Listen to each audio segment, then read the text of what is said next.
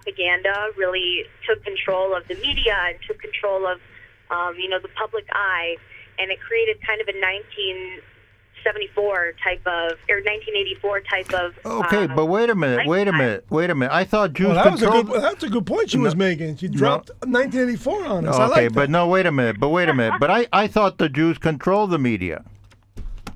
Well, that's the, the best stereotype that um, most people seem to have. I mean, I've been called a grammar Nazi before, and I've been told that that's ironic. Uh, for me, that's not ironic. That's Well, it's oxymoronic, is what it is.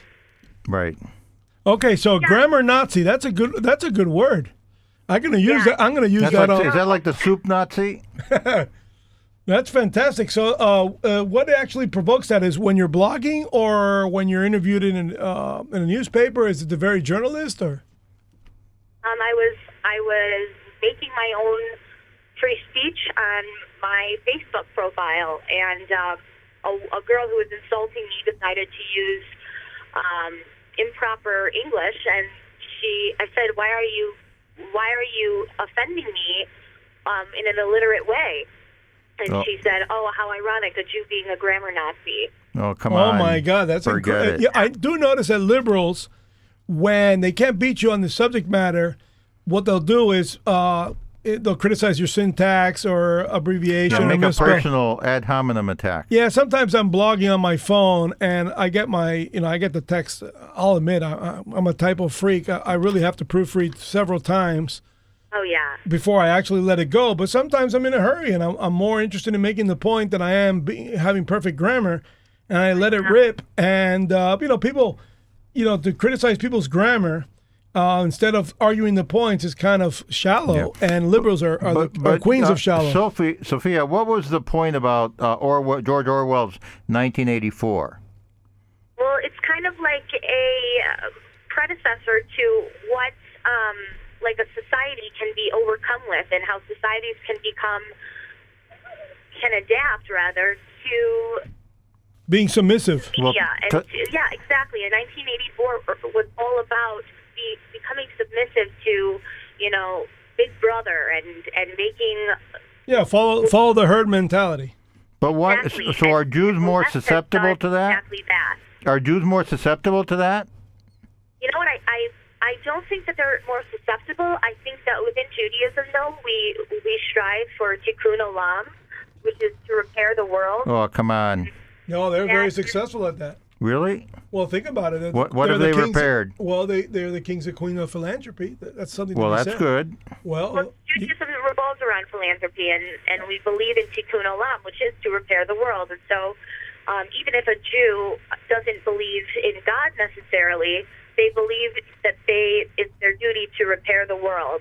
And I think that some Jews have taken the word tzedek, which means justice, um, and they've turned it into social justice. And so they've decided that social justice can be however they choose it to be.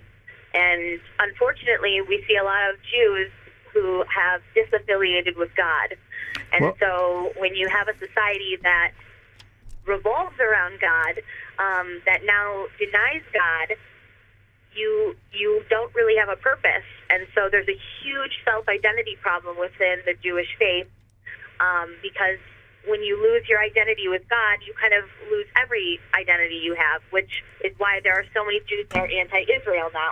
Well, if, Um, but it, but wait a minute. Let's go back to this. The the Jews were originally the chosen people of our Creator, and so Correct. now you're saying that a lot of Jews in America no longer believe in our Creator, so they're going around trying to do social justice or justice without a Creator. You know, philanthropy Well, without God. Creator, who do, who do you have to answer to? I mean, if you Yahweh. Have, they want to call everything a social construct. Everything to them is a social construct, and you know, gender is a social construct. And when gender is a social construct, there is no definitive gender. Right. God is a social construct. There's no there's no actual creator. Right. And so when you get rid of structure, you start to make nonsense out of things.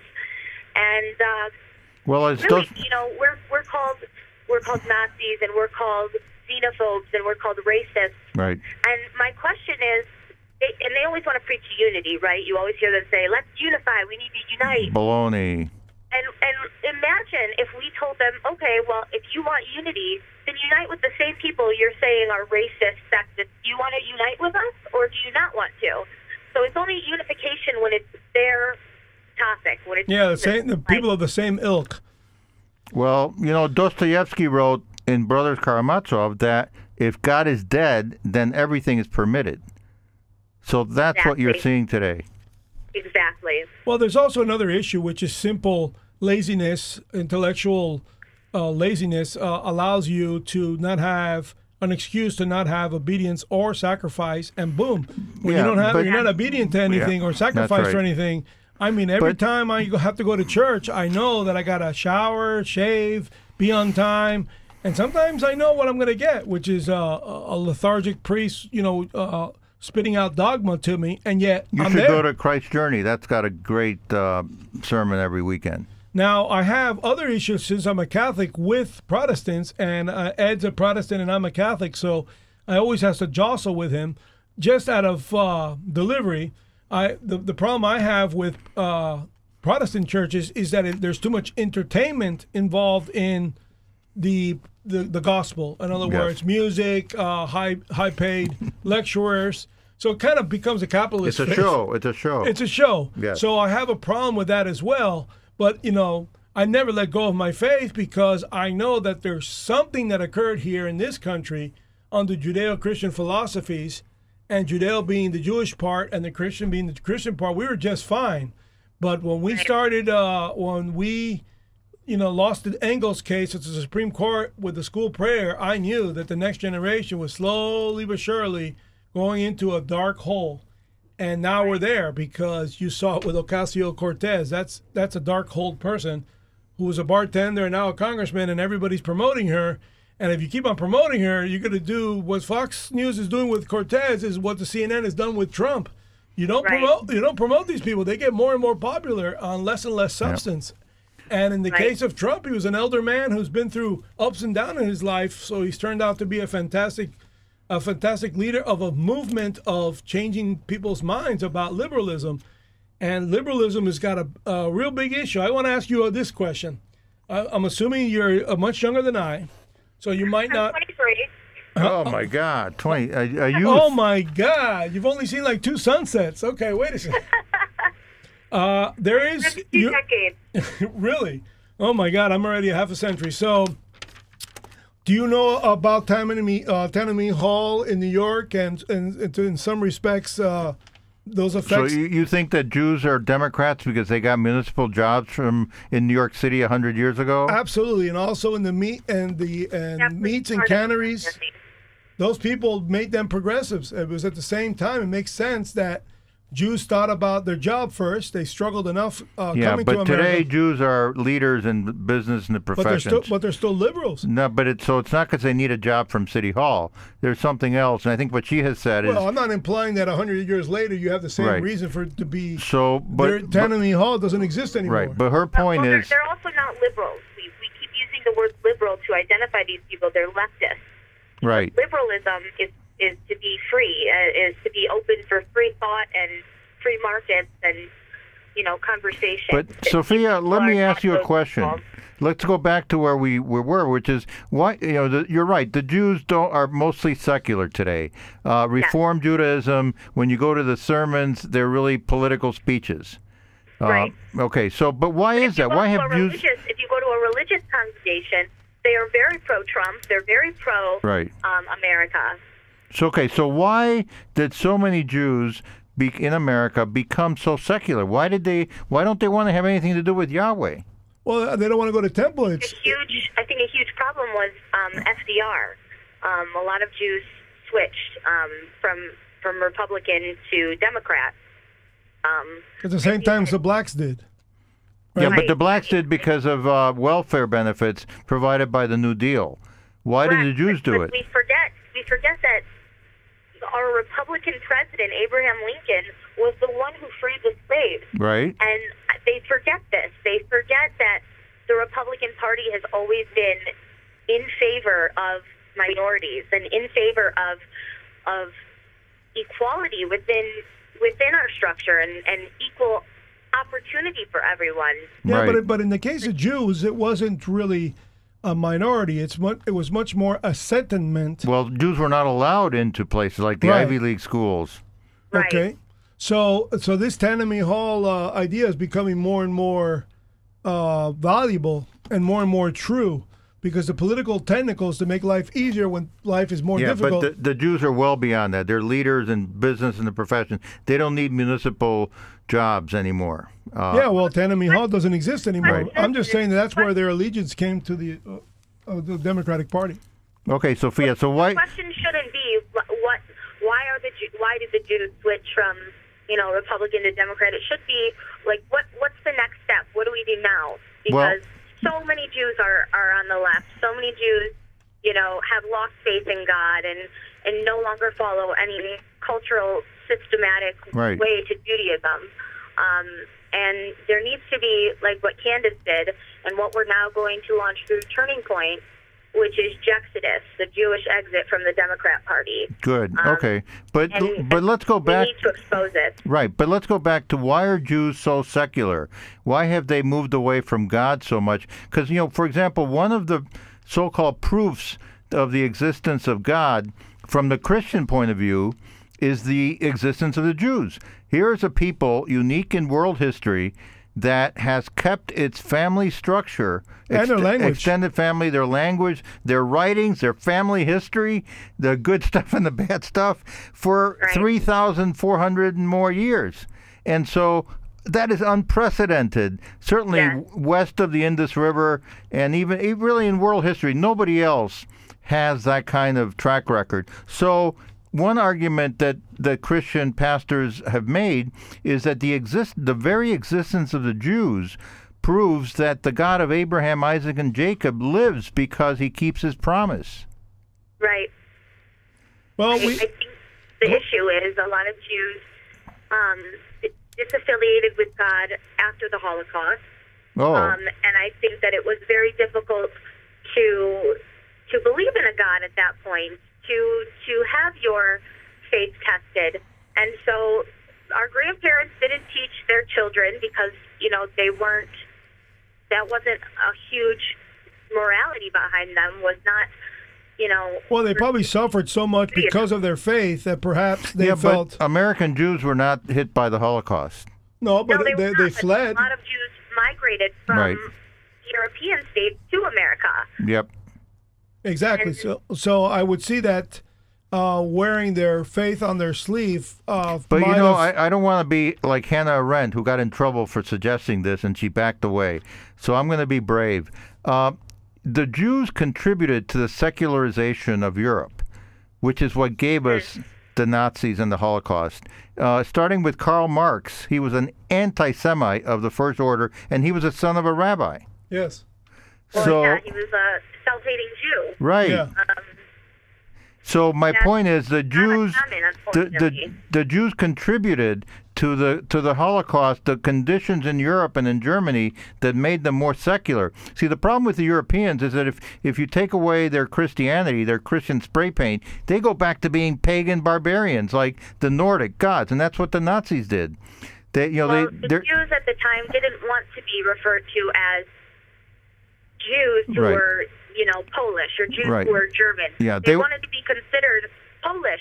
right Who or German. believe in Judaism. Right. They well, thought maybe they that's were German. maybe that's the answer right there because they're doing the same thing in America. They don't want to be known as Jewish Americans. They just want to be known as Americans. No, but see, in in Germany that was different because what happened was the Germans, once they stopped being Christians, went back to their Germanic Nordic roots and said, "Blood and soil is what makes a nation," and the Jews have the wrong blood, so let's kill them all, and thereby prove that the God of Abraham, Isaac, and Jacob doesn't exist. That's the logic of the Holocaust.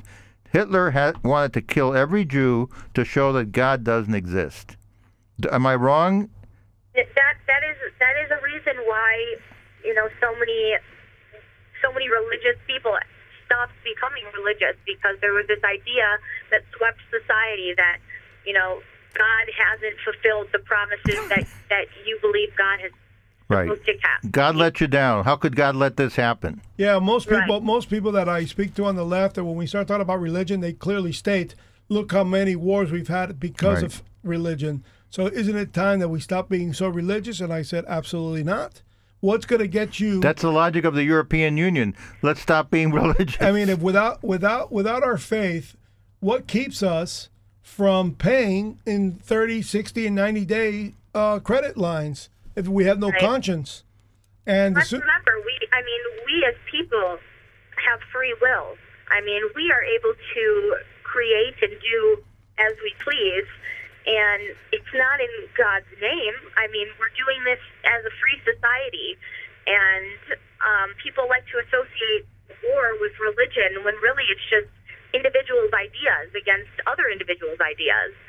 Um, the yeah, when, once nations, um, what's the uh, the famous um, in BC? There was a, a famous prophet who said, uh, "It's a theory about nations. Right before they go to war, there's certain uh, actions and reactions that occur just based on statements, the wrong statements at the wrong time, and military movements uh, that just suggest war end up creating the actual war, and that really has nothing to do with faith.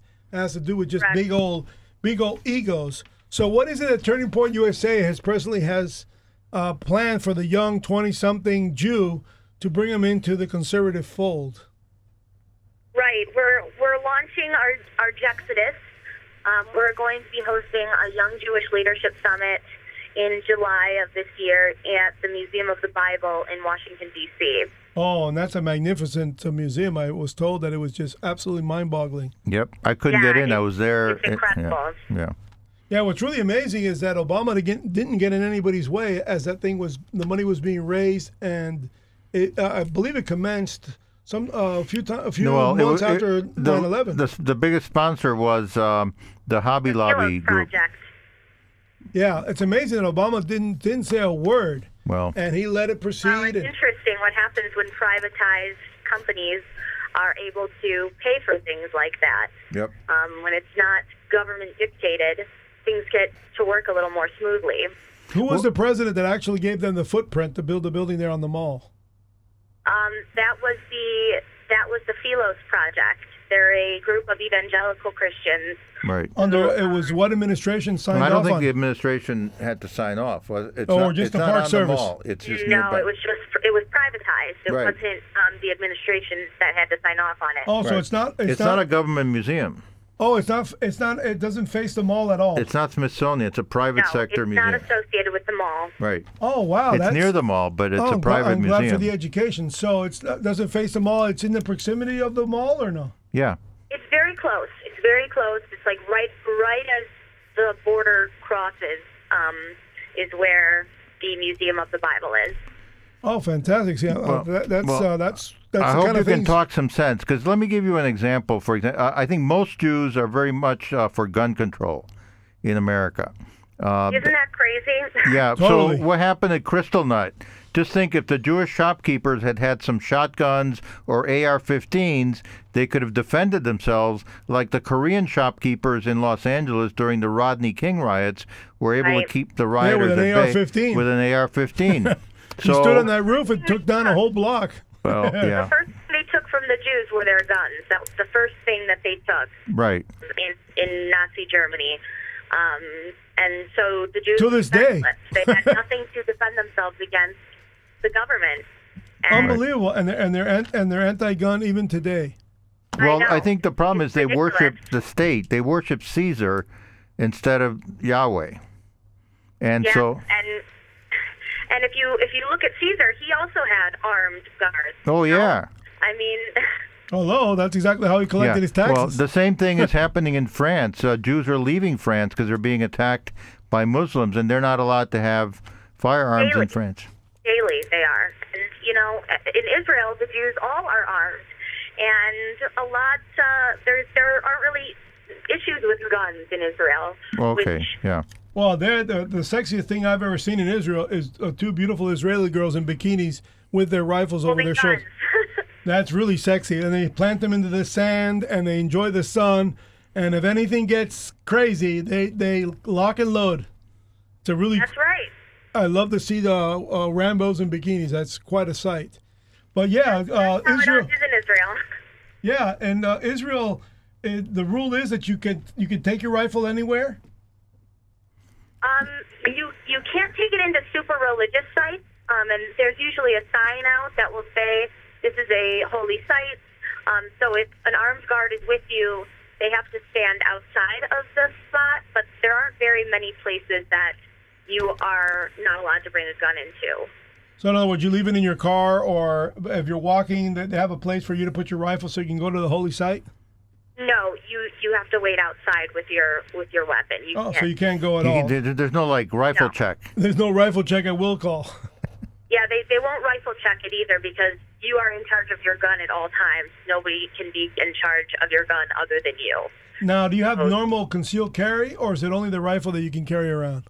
Can you I carry? don't think they have. con- They're just. Well, uh, they, they also have individuals who have their guns, but um, the Army is really the one who um, gives them that. So if I were to move to Israel as an American citizen, could I just buy a weapon and and get a concealed weapons permit and just have it on my on my waist all the time, or uh, would I have a you problem? could get you could get a, con- a concealed weapon permit, um, but it, I mean, if you're an Israeli and you are in the army, you obviously have your weapon Always. sometimes as well. Yeah, it's kinda like a- Switzerland. If you're a medic, you have it as well. Yep. Yeah.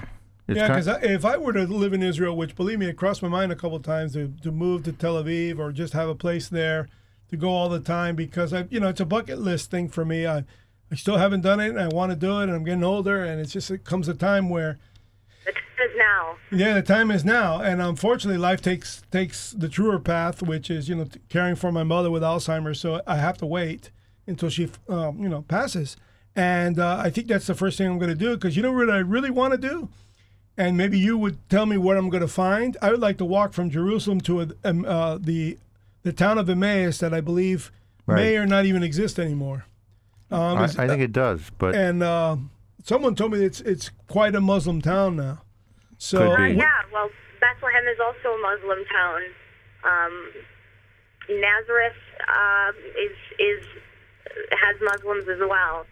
Um, but Bethlehem is one of those places that you know it's it's almost a little bit dangerous to go in there. So you, if you want to go to Bethlehem as a Jew or a Christian, you have to completely change insurances, um, transportation. You can't go in there without um, a whole new set of credentials. unbelievable. And Yeah. uh, and the town of uh, the town of Emmaus is also a, a bona fide town, or, or is it like they said, uh, A M M A U S? Um, have you even heard of this town? It's six miles out of Jerusalem. Because us Catholics, we're supposed to walk it. Wow. It, it may be, but it, it, there's a there's an area where the Church of the Holy Sepulchre is, and that is a a very important Christian and Catholic area. There are um, designated Catholic sites, there are designated Christian sites, and it really just depends on you know what you as a as a follower of Christ believe in, uh, because there are two there are two sides to Yeah, it. the Greek Orthodox and the Roman Catholic. Catholic. Correct. Yeah. So it it dependent on what you specifically believe, um, and the locations vary in terms of that. Um, we take our students to the Church of the Holy Sepulchre, and we walk the path that um, Jesus walked.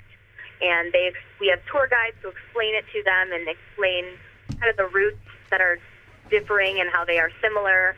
Um, we give them like a 360 look at it. Well, the, that was our final comment. Uh, we, we had another call come, so we got to let you go. So are you going to call us back? Uh, we, uh, we're here every Yeah. every Monday, 5 to 7, and we're the Concrete Conservatives. And we'll, we look forward to seeing you on the Turning Point USA events. I think that is a very important organization. Uh, it recognizes that politics is downstream from culture, so you work on the culture and you work on culture for oh, here's millennials. a final comment. So what's going down with Candace falling in love so fast like that? We were all trying to fall in love with her, and then she just ran off with Farmer. Okay. What's going on? I know she's engaged now. Well, I, I Unbelievable. You're out of luck, Manny. Yeah, what can I say? You know, 15, what, she's You're 20, old, what, yeah. 27? Same age as my son. My Yeah. Yeah. Yep. yeah, I've got a son that age. So Yep. So it's great that Turning Point USA is reaching out to this new generation. well, thank well, you we're, very we're happy to do so. We'll keep fighting the fight. Thank, you Thank very you. much. Take care. Thank you. Bye bye. Yeah, there's well, there's always hope every time I speak to Tony, uh, the Turning Point people. Yeah. Very Um, dynamic. and it's uh it's really a model of what I want my kids to be like, you know. And I think I'm getting there because my son is uh, being an attorney, you know, Jew. He's He's registered Republican. Oh, right. Oh, so there's a, that's number six. I said yeah, it we're was, making a list. and I was just keeping it to myself. Oh, okay. But uh, mine, I, I had I worked on him at three years of age. I was Oh, already okay, pounding great. politics into his head. My daughter the same. Poor guy. She okay. sent me, you know, uh, my daughter's already sending me the Hillary memes, you know. So our second caller here. Well, let's see who that is. You're listening to WSQF 94.5. You're with the Concrete Conservatives. Who do I have the pleasure of speaking with? Because you are live on the radio. Ed, this is Alan Bergstein. I'm calling in on your. Uh, I'm from the Judeo-Christian Republican Club of Palm Beach County. What a name, huh? Great. Thank you very much, Alan. Welcome. Alan, so we're we're trying to figure out. We're giving, uh, as you know, we're yesterday was National Holocaust Remembrance Day, Right. and we wanted to uh, have a program, and we asked uh, some conservative Jews in Florida to call in. And our question is, and you might have heard it from the prior conversation, is really why are Jews so uh, so much on the socialist progressive side in America? Uh, I think the answer we've gotten so far is that it's it's mostly because they've become so secular. They have nothing to do with Yahweh uh, from the Old Testament or the Torah. And I wonder if you if you share that view. Well, it has nothing to do with the Torah. This is a, a, a modern disaster for the Jews. Um, it, it, in order to, to give you a total explanation, would require a, uh, a, a master's degree, basically a 30 credit course. But uh, simplistic, simplistically, Jews came here in the early 1900s from Eastern Europe, from Poland, and from Russia. Right. They were treated absolutely cruelly by the government. They came here penniless. They came here uh, seeking jobs. They came here seeking security, and they viewed our government uh, similarly to the Polish and the Russian governments as hostile to them. And then they fell into the union movement, the social, the socialist, progressive, communist union movement, which embraced them like family and uh, they followed the precepts of socialism, which was the Democrat Party. And uh, this is the simplistic reason why they are now progressive Jews. It doesn't make sense why they still are, because they're probably the most successful minority in the country, uh, wealth-wise, job-wise, education-wise, security-wise, and why they still hang on to the progressive movement is is basically. Uh, horror, and it, it's a big question. But There's no answer to it. Okay, but but if you go back, yeah, I think you're right in your analysis. But if you go back to the 1960s and 70s, when I was in college, there was a publication, mostly published by Jews, uh, that was called The Public Interest, and they said these were neoconservatives. They said they started out as liberals, but they had been mugged by reality. And so they became much more conservative, and they adopted a lot of the. They laid the groundwork for a lot of the Reagan Revolution in 1980, the supply side economics, and all the other conservative advances of Reagan. Uh, and that was laid by a lot of Jewish intellectuals who had been liberals, but they came around.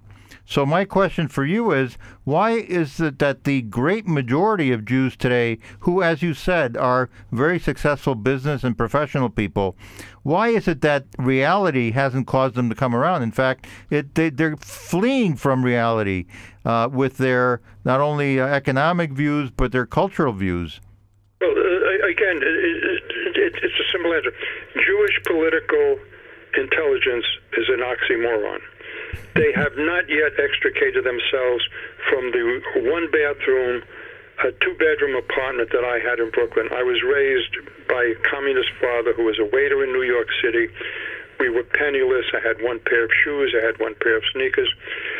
These people who live in gated, guarded, walled communities all around South Florida, in my neighborhood of Boca and Delray Beach and Boynton, they still live in that same political mentality that they were raised in but yet they are affluent.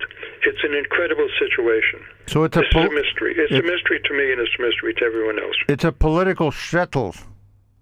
Yeah, they're schmeckles, they're schmucks, they're idiots, they're uh, basically morons. I talk to groups on a weekly basis, Jewish groups, Yep. And I talk to them. They're affluent. I could not afford. I'm a retired New York City school principal, junior high principal from the Bronx. Okay. I could not afford to live in these communities, and these people are literally living socialists and communists. But yet they are not willing uh, to, redistribute, to redistribute their own income. They want other people to redistribute. Well, now wait, but uh, uh, Alexandria Ocasio Cortez is going to redistribute everyone's income, right? Well, she's also a hypocrite. She was raised in an affluent section of uh, Westchester Right. County. Her father was an architect. But people voted for her because they're, they're looking to live out of dumpsters like in, Nic- like in Venezuela. Right. People say, I want to line up for a dumpster for my dinner. This is absolutely idiotic. Well, I think it's also idiotic to keep on talking about her and promoting her and making her the making her the blood the bunt But- of our jokes. I think she should just be ignored and uh, let her just fade Well, away in a couple of years. A, a couple of weeks ago, I suggested that she should be appointed by Trump as ambassador at large to Venezuela. to, Bag- to Baghdad. Well, no, no, to Venezuela to report back. Uh, but now I think we have Elliot Abrams is handling that job, so I'm sure he'll do a much better Who job. was the original uh, creator of the Gitmo Free Zone idea? All right, For another good, day. Good guy. Yes. Uh, well, If, if Ocasio were appointed uh, ambassador, I want her. I would want her to live like the normal Venezuelans Right. live, not in our, our consulate general's building. I Right. want her to live like the normal people, and I want her to eat like the normal people, not like a typical ambassador from Africa who lives on 42nd Street and First Avenue. Now, Right. when you uh, uh, when you were teaching in the school districts, uh, you feel that uh, the the school system has something to do with the education that the, the average Jew got in New York and to make them this way, or do you believe that the school system, unlike here in Florida, where we blame everything on the school system, do you believe is that the case up in New York? Well, when I was raised uh, in New York City, I did not have Jewish school teachers. I had the Irish uh, women's school teachers, and they were strong conservatives. But I didn't know anything about politics then. I was a Jewish umbilical cord Democrat. I was raised a Democrat, an umbilical cord Democrat. Yeah. But the school system, today is uh, the uh, uh, the teachers union, the AFT, American Federation of Teachers, is totally socialist, communist led by Randi Weingarten. Yeah, she's is, the worst. In New York City. So the teachers are teaching socialism in the schools throughout the country, not only in New York. Yeah, there's a wonderful article, I believe in uh, 1999 or so, by the New York uh, New Yorker magazine, which is kind of left, and uh, they have a great article that I think everyone should read. It's called "Schooled," how everybody from uh, from Mayor Booker back then stole from uh, Mark Zuckerberg to try to bring school choice. Yeah, th- yeah. Zuckerberg gave a hundred million And to they uh, stole Newark, it from him. to Newark, and nothing happened. Um, Alan, I, I raised. I worked in New York for 26 years. I raised my kids in Scarsdale, Westchester Oh, wow. County. Very good uh, public schools, but you know, again, very, very liberal. And the community is has, is like three quarters or more Jewish. And the big issues there were abortion and gun control, and there was total support for any kind of democratic socialist uh, policies. And I, you know, I, I wonder uh, how how is that sustainable? I mean, th- it, Well, it got improved. There's now Holocaust for uh, for infant children well, in the I'll- womb. I'll tell you something that's happened is that uh, in the Tax Reform Act that Trump signed, you can no longer deduct your entire state and local taxes. Thank God. And so, That, that kills Jersey, that kills New York, that Right. kills Connecticut, that kills Massachusetts, right? right, So it's that, pretty that- bold on that has caused a 20% reset down in real estate uh, prices in Westchester. Because And, and, and rightfully so, Yep. rightfully so. Why should I, in Florida, where there's no income tax, why should I support someone in New York City Yep. who, uh, if, if they were to take away the state and city taxes, why should I support him for his welfare programs? I don't want welfare programs. I don't have many of them in Florida. Why should I support them? Yeah, they, say it's because they contribute more in income taxes than the other No, the no, other no, 49 baloney. states. now, what what about uh, the charter school movement? I think uh, Mayor Bloomberg had many flaws, but I think he did support charter schools. And when I was practicing law in New York, I was a uh, I provided pro bono advice to new charter schools to get them incorporated and get them their tax exempt status. How do you see the charter schools in New York? I, I love it because, like a conservative, I love competition. Okay. If, if I put out a product and I have no competition, I could end up uh, reducing the quality of my product. But if I have a competitor who keeps improving his product, I have to keep improving my product or I go out of business. Right. The public schools don't have a competition, basically, Right. so they could continue hiring illiterate teachers Right. There's a big there are big uh, rubber rooms of teachers that can't be allowed to teach, but they can't be fired either. So And they just, get paid to sit they there just waiting get for paid, their yeah. ethics hearings. All right. So What's let, sca- let me. What's scary is you have incompetent teachers teaching in the classroom. Right. That's Forget true. about those in the rubber room, you know, toss them out the window. But you have teachers in New York, you have principals in New York City who are barely literate. I'll Okay. be very honest with you. When I was a principal in the South Bronx and we had meetings, and because of affirmative action, I had to say it, Yep. you had uh, black uh, teachers appointed as principals without taking an exam. And these people were basically illiterate. I'll be very honest with I you. I agree. Yeah, that's the famous uh, Yeah. in the Waiting for Superman. Yeah, that's the famous lemon dance. We're we're, em- we're enemies of affirmative action here as well. So I, I've seen it. So let me ask you about uh, New York City has some uh, public schools that are really excellent, like Stuyvesant, uh, Brook, Ah. Brooklyn I'm a Tech. graduate of Stuyvesant. Great, congratulations. So Stuyvesant, Brooklyn Tech, uh, Bronx Science. These- School of Science. Yeah, those are excellent, and they're by uh, testing. For example, David Axelrod.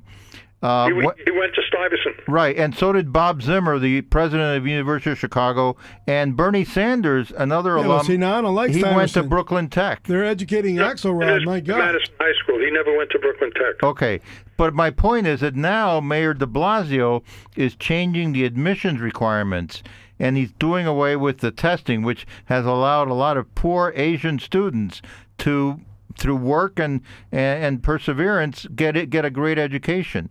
Apparently, he's going to change it to an affirmative action quota-based system for admissions. What do you think of that? Well, uh, when I came down here to Florida in '91, I started the Stuyvesant Alumni Association. Okay. I, I left it years later because it became a political organization. Uh, I and I just left the Alumni Association in general in New York because they did not stand up to uh, this affirmative action plan by Mayor De Blasio. Uh, what what he's doing then is turning. Uh, these three elite high schools into ordinary crappy high schools and wh- why should a person stay in New York City? A person moves into the in, into a neighborhood basically because of the schools. Right. If he or she is a good parent. Uh, why should I stay in New York City unless I could send my kid to a quality uh, paid high school like a Catholic high school or what have you? Mm-hmm. Th- this will destroy New York City. He's destroying New York City from the base. That's the base of New York City. He's Yeah. destroying it. So the only people that will live in New York City are either the super rich who can afford their own private schools, which are fifty tenement hou- or tenement housing. fifty thousand dollars a a year for, per kid, or and at the that's the top end, and the bottom end are people who don't who don't care about their kids, who will just send them to whatever mediocre public schools they are, and who are often uh, dependent uh, on government welfare programs of various types. Well, you know what? What about the, the, the couple in New York City that doesn't have a child? Right. I'm sure that uh, the number of children in New York City has dwindled Yes. from when I, I and you lived there. You know, these are people who no longer have children. Yeah. But uh, there are many people in New York City, unfortunately, the black and the Hispanics, they, they really don't care too much about education. I'll be very honest with you. Yep. They're not concerned. Unfortunately, and, and that's, the true. problem. But no see, one is speaking out. Yeah, no one I- is speaking out. the Asians are, are very interested, and that's why they've been so successful. But they're losing out, and as we can see in the Harvard uh, affirmative action case, they're discriminated against in Ivy League admissions. Absolutely. When I was in Stuyvesant, I still have my yearbook. About 80% of the graduates were Jewish kids. Now, 80% are Asian kids. Yep. I believe in competition. If you're a good ball player, I used to play baseball. Mm-hmm. If, if I'm a good ball player, I'll, I'll get to the major leagues. If I'm not, whether I'm green, blue, black, or yellow, I don't make it to the majors or to the NFL or to the A- to National Basketball Association. I want competition.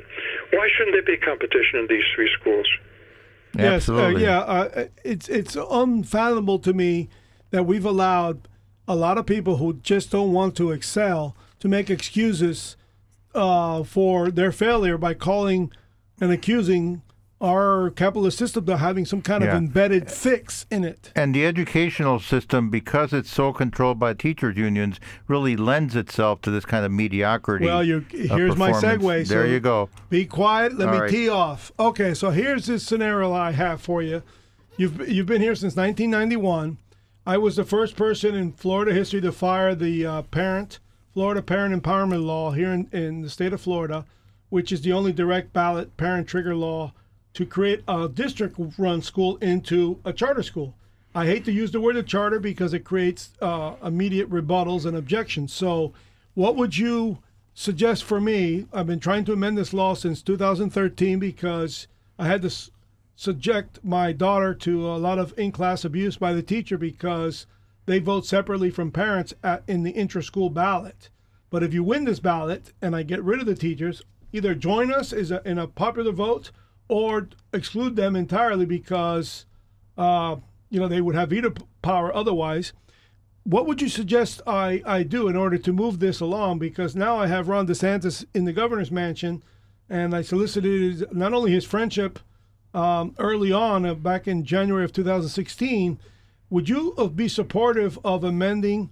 I'd like you to look this up because you would be a great spokesman for to help us do this so that this could spread to the other 49 states is to uh, check out state statute uh, Florida Parent Empowerment Law, State Statute 100233, Clause 3B in the charter school law in the state of Florida.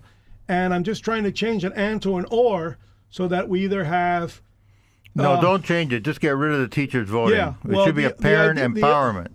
right now it's a it's supposed to be a parent empowerment law, but it, it actually in its function when you actually execute uh, the, the the trigger, it's actually a teacher empowerment law, and it's very sad. So I wrote a book about it called the Governing School Act, and it's on. Uh, you can go to my website too. So if I can encourage you to to, to read it and maybe get back in touch with us because. I, let, let, let me do that, but I have a suggestion for you. You know what? What would, would be a good idea for charter schools? If you have an exam, a state charter school exam that is put together by a consortium of charter school advocates, testing teachers, getting only the quality teachers. In other words, you could sell your charter school system as having a teacher system that is above and beyond the ordinary uh, level of teachers in Florida. If you just uh, test these teachers, the elementary school teachers and the high school teachers for their subjects, and then advertise we have the best teachers in Florida. Why? Because they've passed a difficult exam. How is that? Well, uh, I tend to agree with the excellence uh, box you've just created for for excellence, but it's not expedient enough if we don't just take schools away from the district. In other words, I believe that the key to fixing public schools in the United States is not really teachers as so much as it is the funding dy- dynamic. In other words, I don't believe it's a key at all. I believe it's a combination padlock in the principal's office on a budget that she can't control or he can't control because the superintendent controls it. So I believe in taking the schools away and then perhaps in a metamorphosis of many parents taking back their schools. Obviously, the more affluent communities will take back their schools first. And then you leave the district with the inner city schools because those families are too dysfunctional to do it themselves. And you start saving surpluses and modernizing school buildings and knocking down all these contaminated schools from inside the budget because I found the million dollars in my budget because we were overcrowded and I couldn't convince my city to knock down the school. They renovated it and it was part of a much bigger scheme, interlocal agreement to build a high school for us. So they built that new, but they renovated our K 8 center, which I was PTA president of. And now parents and teachers are dying of cancer because they exposed Here in Key Biscayne? here in Yeah. Key Biscayne. They start they exposed all the asbestos, mercury, and lead, and the asbestos pipes and all instead of just bulldozing the, the school. So I like to get to where you're going in terms of seeking out uh, excellence in teachers. But unless I change the funding dynamic so this can happen in an expedient way and parents can stop complaining to superintendents and start complaining to each other on governing boards to manage surpluses, I can see a day where the major employers out here can contribute as teachers, I mean, as parents save surpluses inside these budgets. What's cool about Florida's parent empowerment law, it's not only a direct ballot law, but guess what? You don't have to pay rent to the school district once you take back their school.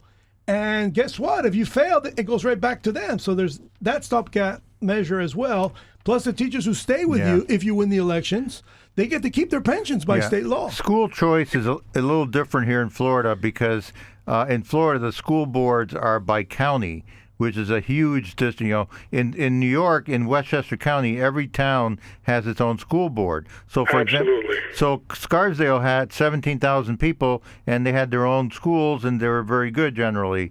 Uh, so, but you, but in order to send your kids to that school, you had to buy. So that means a Key house Biscayne can there. have a school district Key because we're, four, we're 14,000. Or, or Coral Gables. I was surprised that Coral Gables doesn't have its own school district. South Miami, uh, Doral, whatever. So, but here you have these countywide school boards, and there's very little competition because you know one big board. The, the uh, Dade County is the fourth largest school district in the country.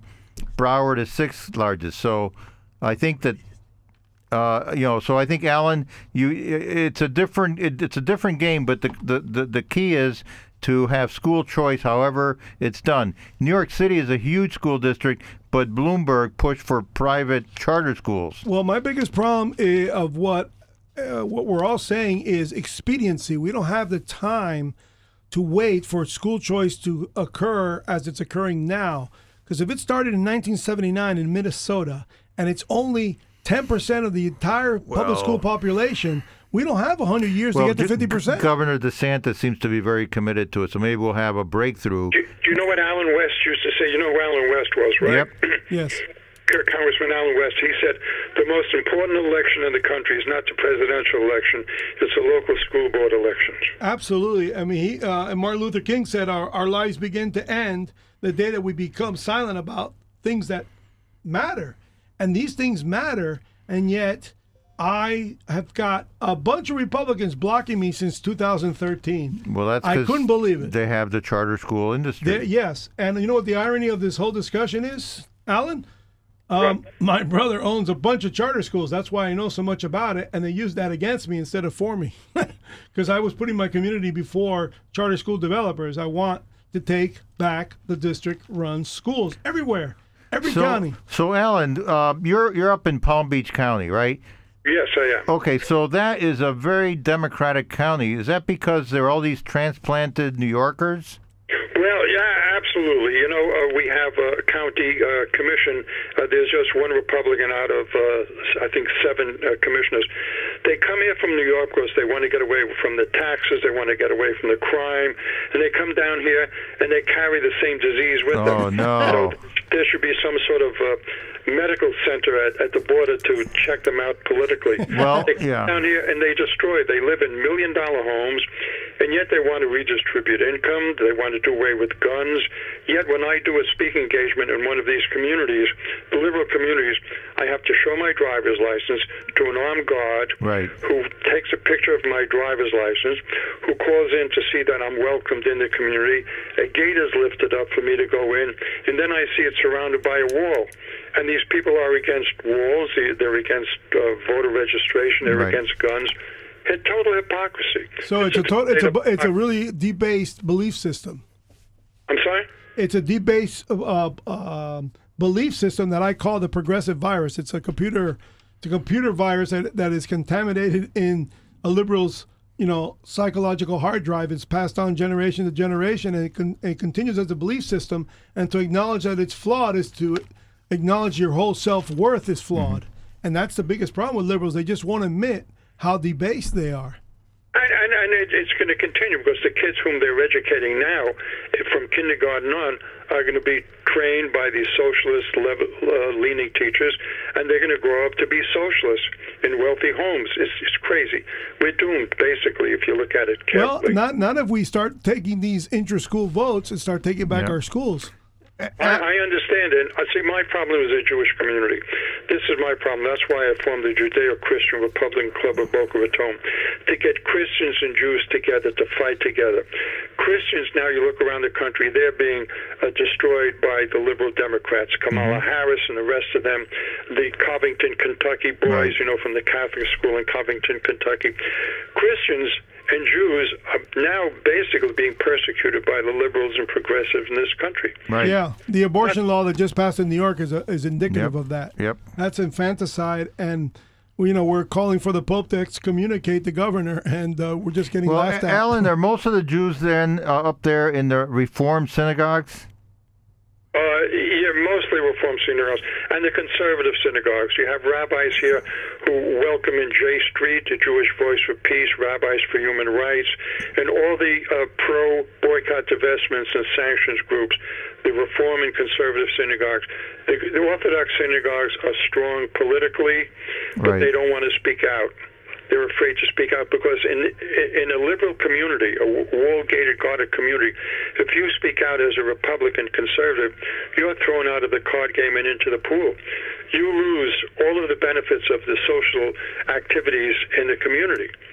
You Now, how- well be more out of your specific about that. If you, if Yeah, you, you you lose all your social life that you came down well, here. you mean you start you stop getting Nobody, invited to you things? won't be invited to anything. But God, you can't play golf, you can't play cards, you can't play mahjong, you can't go to the pool.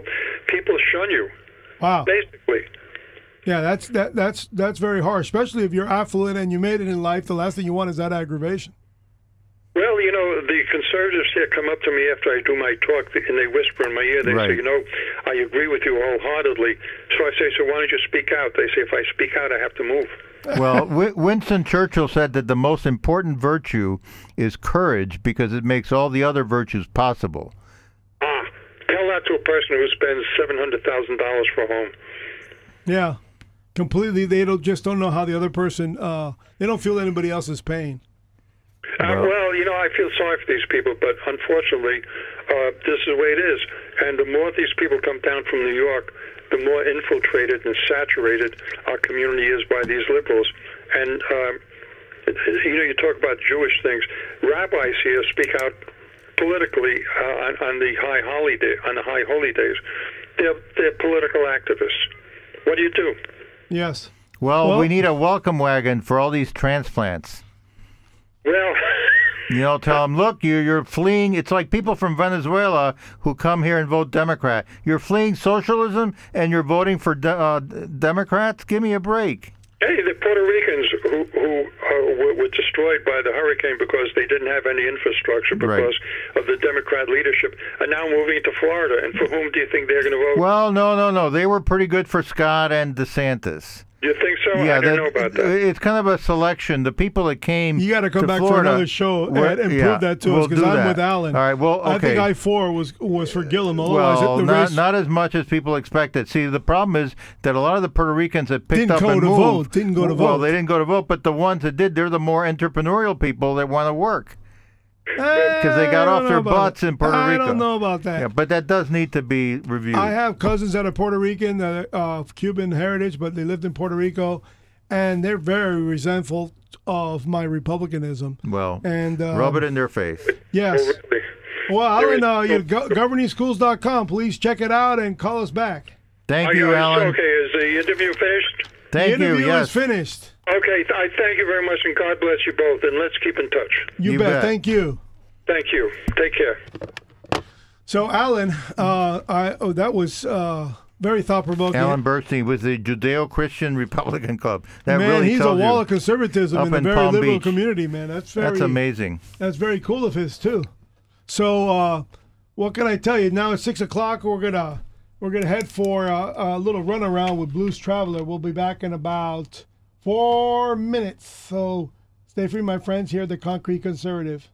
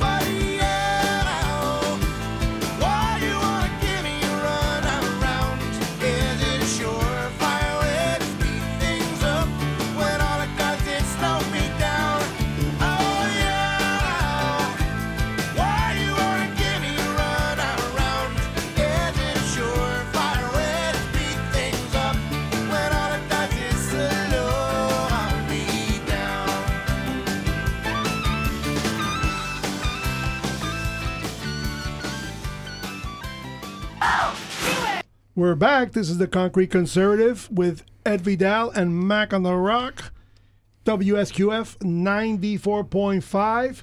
We are celebrating the Holocaust, the anniversary of the Holocaust. So we have. Well, we're not celebrating. We're remembering it. Oh, excuse me. I stand Yep, corrected. yeah, I'm yeah. in timeout now. I will not speak again. No, we no, have, you're fine. Shame on me. No, Um, no. As a Catholic, I'm also a Jew because I believe in the Old Testament. So stop scolding me. I'm not scolding Because you. those, you know, I'll have you excommunicated as an ex-Catholic. I already should be excommunicated. Yes, uh, yes, absolutely. So, who do I have on the phone? You're now live here on 94.5 FM.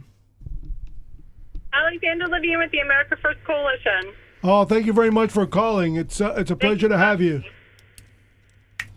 Alexandra, welcome, and uh, as well. You're you're one of a small group of conservative Jews in Florida. And uh, why don't you tell us about uh, your group, the American uh, Coalition? So, the America First Coalition, we are a pro Trump, pro conservative coalition. We believe in the Second Amendment. We believe in pro uh, pro life.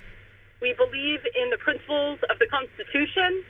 And we help and support any candidate that supports the president and his agenda to make America great again and to keep America great.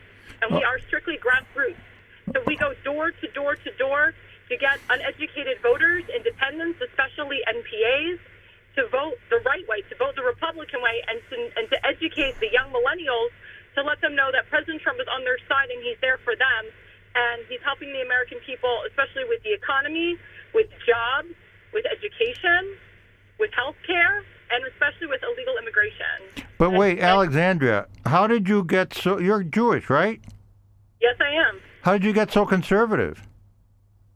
It's kind of been born into my blood. Oh, you were raised conservative. That's that's really an All odd so thing. that's The a good pre- start. Alan, uh, who called before you, said that uh, he was an umbilical liberal because he was raised that Yeah, way. He was raised by a lot of the, the New York Jews tended tended to be very uh, liberal, very socialist, labor union uh, types. So that's and you you weren't raised in New York. You raised. opposite. You know, my parents are from the Washington D.C. area, but you know, my dad was a Reagan Republican always, and so was my mother, and we just saw the right side of things. And and my father educated me to let me know that the Republican Party is the one that helps Israel, that supports Israel, that loves Israel, that acknowledges Israel, that wants to you know uh, move the embassy from Tel Aviv to Jerusalem. Yep. Um, also to acknowledge that Jerusalem is the capital of Israel, always has been the capital of Israel. 3,000 So a lot of it years. does come from home, and a lot of it comes from other Jewish people that I've talked to, uh, especially ones that have moved from New York City, from Virginia, from Maryland down to Florida. A lot of them are actually more conservative than meets the eye. Well, we Well- we were just talking to Alan Bergstein, who is in Palm Beach County, and he is bemoaning that all these uh, lib- socialist Jews are moving down from New York and bringing their socialist policies. What do you make of that? That is true. Some of them are. I think it depends where in New York that they're from. If they're from Manhattan, yes. If they're more from Staten Island, they're more Republican and more conservative. What I have noticed is a lot of the um, is a lot of the Jewish people they hide a lot of their political views. A lot of them just basically you know go to the ballot box and they vote. And I saw that a lot in Florida, especially with the governorship. Um, statistically, 33% of Jews voted for Governor Ron DeSantis. Uh, the highest uh, Jewish support over Rick Scott in his gubernatorial races, as well as his Senate race. And the reason being is because this democratic socialist agenda that these Democrats are focusing on, and the majority of them uh, support terrorist organizations like BDS, like CAIR, Muslim Brotherhood, Al Aqsa's Martyr Brigade, Islamic Jihad, really affects the Jewish voter. And really, uh, it really opens up their minds to realize, you know what? I think th- by the Democratic Party going so far left, it actually turns them off and makes them want to vote more independent or more Republican. Well, we need people like you to be able to be able to rattle uh, rattle it off just like you just did, because if we say it, we come across as right wing extremists. But when you say Which it, we it's are, got a, it's yeah. got a uh, what they what we call here in South Florida el agua entró al coco. In other words, the water you got have into the coconut. legitimacy. You have uh, uh, standing Yeah, to you say have the that. Mm-hmm. bona fide, you know, the bona fides or the bona fides.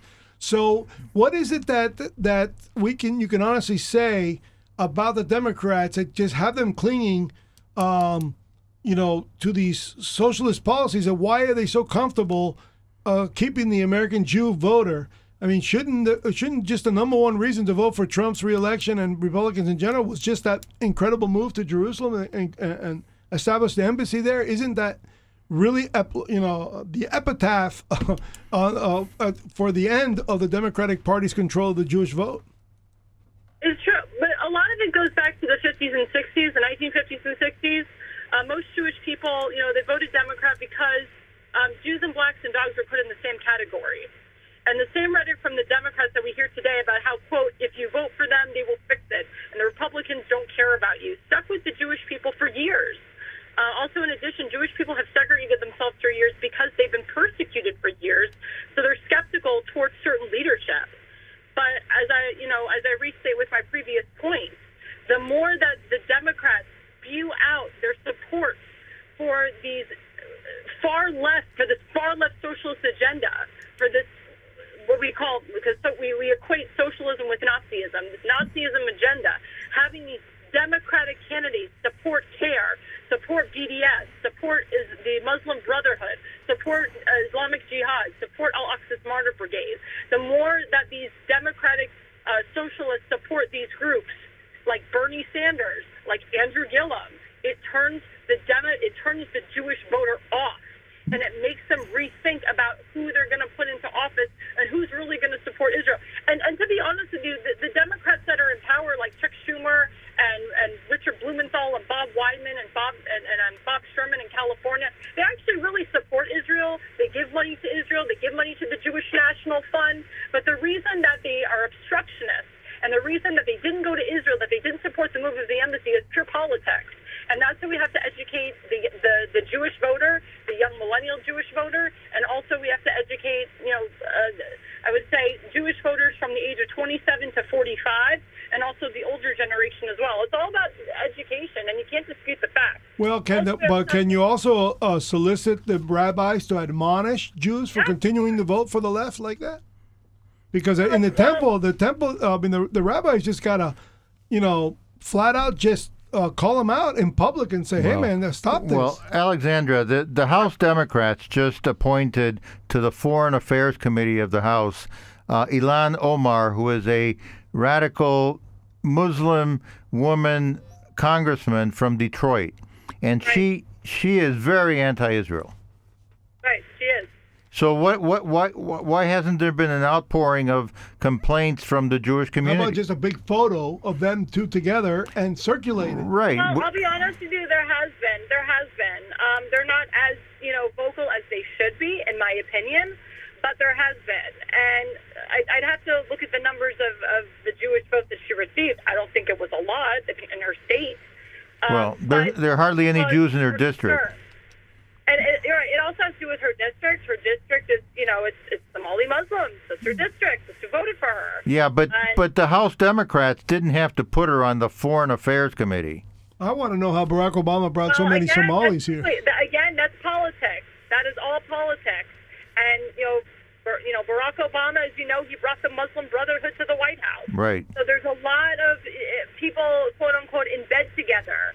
And this woman is in bed with a lot of terrorist organizations. I mean, look at the woman in um, uh, Minnesota, uh, um, not Minnesota, Michigan, Rashida uh, Tlaib try, yeah. uh, known. She, she, she's like, I'm Palestinian. I will always be Palestinian. There's no Israel. This is Palestine. It will always be Palestine. And she's in there. Yes. And the thing is, is that she promised her voters. She said, if you vote for me, I'll impeach the mofo. Yeah. I'm going to do this for you, and I'm going to do that for you, and I'm going to do this for you. I'm going to do that for you. And you know what? She's not going to get anything done. And the voters are going to see that, and the voters are going to get turned off.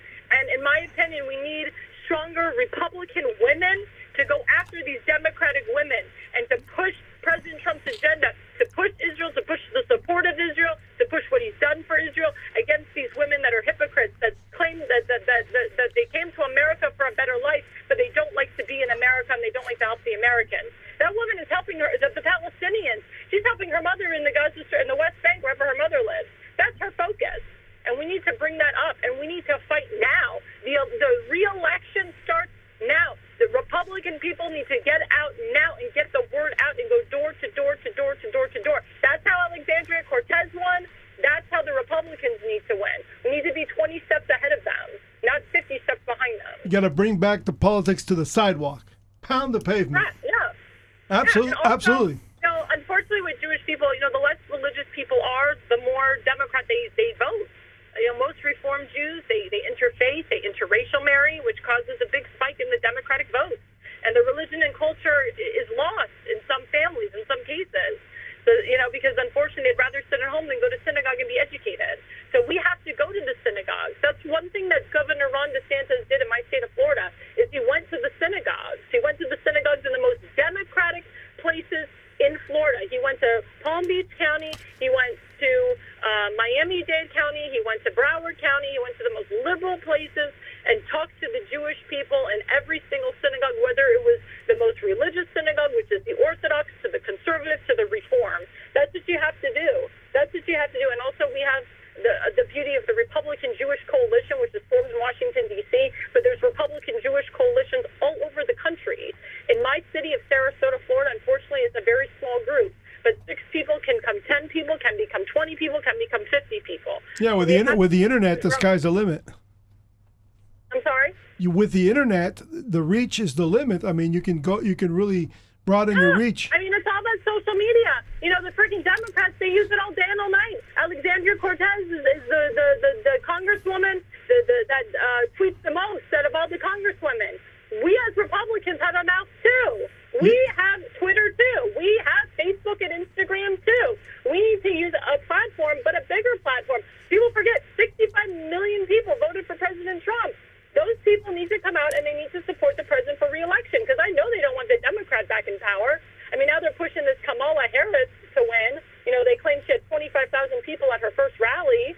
I I mean, if this Well, is uh, remember that's not good. In the midterms, our biggest problem was the 43 congressmen who chose not to run for reelection. Well, there are a lot of cowardly Republicans. I think you you make the big, big point. And point. those are never Trumpers. Jeff Flake is a never Trumper. Bob Corker was a never Trumper. They were all never Trumpers. Paul Ryan. And we need to, we, yeah, Paul Ryan, forget him. He's horrible. He's the reason why we have a Democratic House. He did nothing for President Trump. Absolutely Right. nothing. Right. No, and then and then he allowed a budget to pass with uh, additional funding, uh, Yeah, no, uh, he was- gross funding for Planned Paul, Parenthood. Paul Ryan is is is not a conservative. He is not a fighter. Forget it. He's good riddance. no, and also Total the, the, establishment. He's from the Jack Kemp era. He worked with Reince Priebus. I mean, he didn't even help Scott Walker get reelected. I mean, Right. he didn't come to the table with Trump. He didn't want to help him. He, he said, "Oh, I have a health care plan. We've been working on this for seven years. Don't do tax reform. Don't do infrastructure first. Let's do health care." And uh, it killed it. That's not what Trump wanted to do. He didn't listen to his president. He didn't stick by his president. He actually wanted to leave his president Right. and worry about his reelection in his Congress when the Access Hollywood tape went out. He totally just just negated him, just totally rushed him off like he's a loser. And guess what? He's the biggest winner, and he's fighting for everybody. That's a, that's a wonderful yeah, point. you, got to remember when the Access Hollywood tape came out. Paul Ryan disinvited Trump from a rally that he was holding in Wisconsin, Yeah, that's true. and then That's w- true. and then No, Trump went on. Sat, no, the next day, they all. This is a true story. They all sat around the table. Everyone that worked for Trump, they all sat around, and even Reince Priebus said, "You're done." Uh, the next guy said, "You're done." The next, everyone on his campaign said, "You're done." The only person, whether you like him or not, that said you're going to win 100% was Steve Bannon. That was it. and Melania. And I like Said, him. you're done. I like Everyone Bannon. the room said you're done. So Chris what- Christie was you're like you're done. Chris Christie just came out with a book about Trump and the whole transition team, Yeah. and and Steve Bannon said, Chris, if you're on the team with us, you're going to be on that plane tomorrow. And guess what? Chris didn't show up on the on the plane, and he wasn't on the team. Yep. Yeah, and not to mention uh, what people don't realize about Chris Christie is that it, he prosecuted Kushner's father, Yeah, so he- he was going to be off the team anyway. Well, maybe, and also he hugged Obama in 2012. Yes, Right after- that was yeah, that was- disgusting. So the, the Sandy Hook thing. And, and Bill O'Reilly, whether you like the guy or not, he said the reason that Barack Obama won re-election was the Sandy Hook. It had to do with the Sandy Hook thing. It The- was the Sandy Hook thing that got him reelected. You mean the hug? To the highlighted route, and then the route guidance will start. Well, oh, what- that what is must have that? been that must have been your phone, or is that our new sponsor? All right, that was my. phone. That was our new sponsor. Sorry Where- about that. Where are you? Are you still in Sarasota or you're up in Washington? No, I'm driving up to Washington right now as we speak.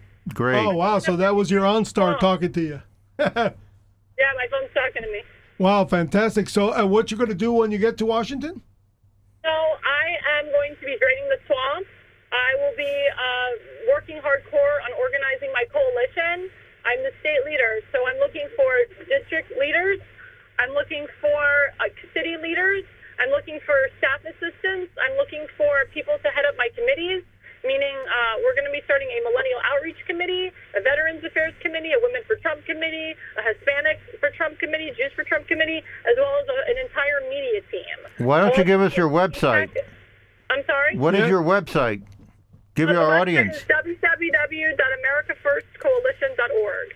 www.americafirstcoalition.org. Is there any any toll free number, or any number you'd like to put out there?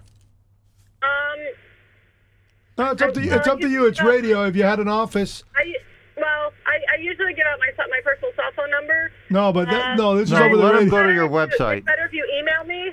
Yeah. Go ahead. My personal yeah, my personal email is a r l e v i n e eighty five at aol dot com.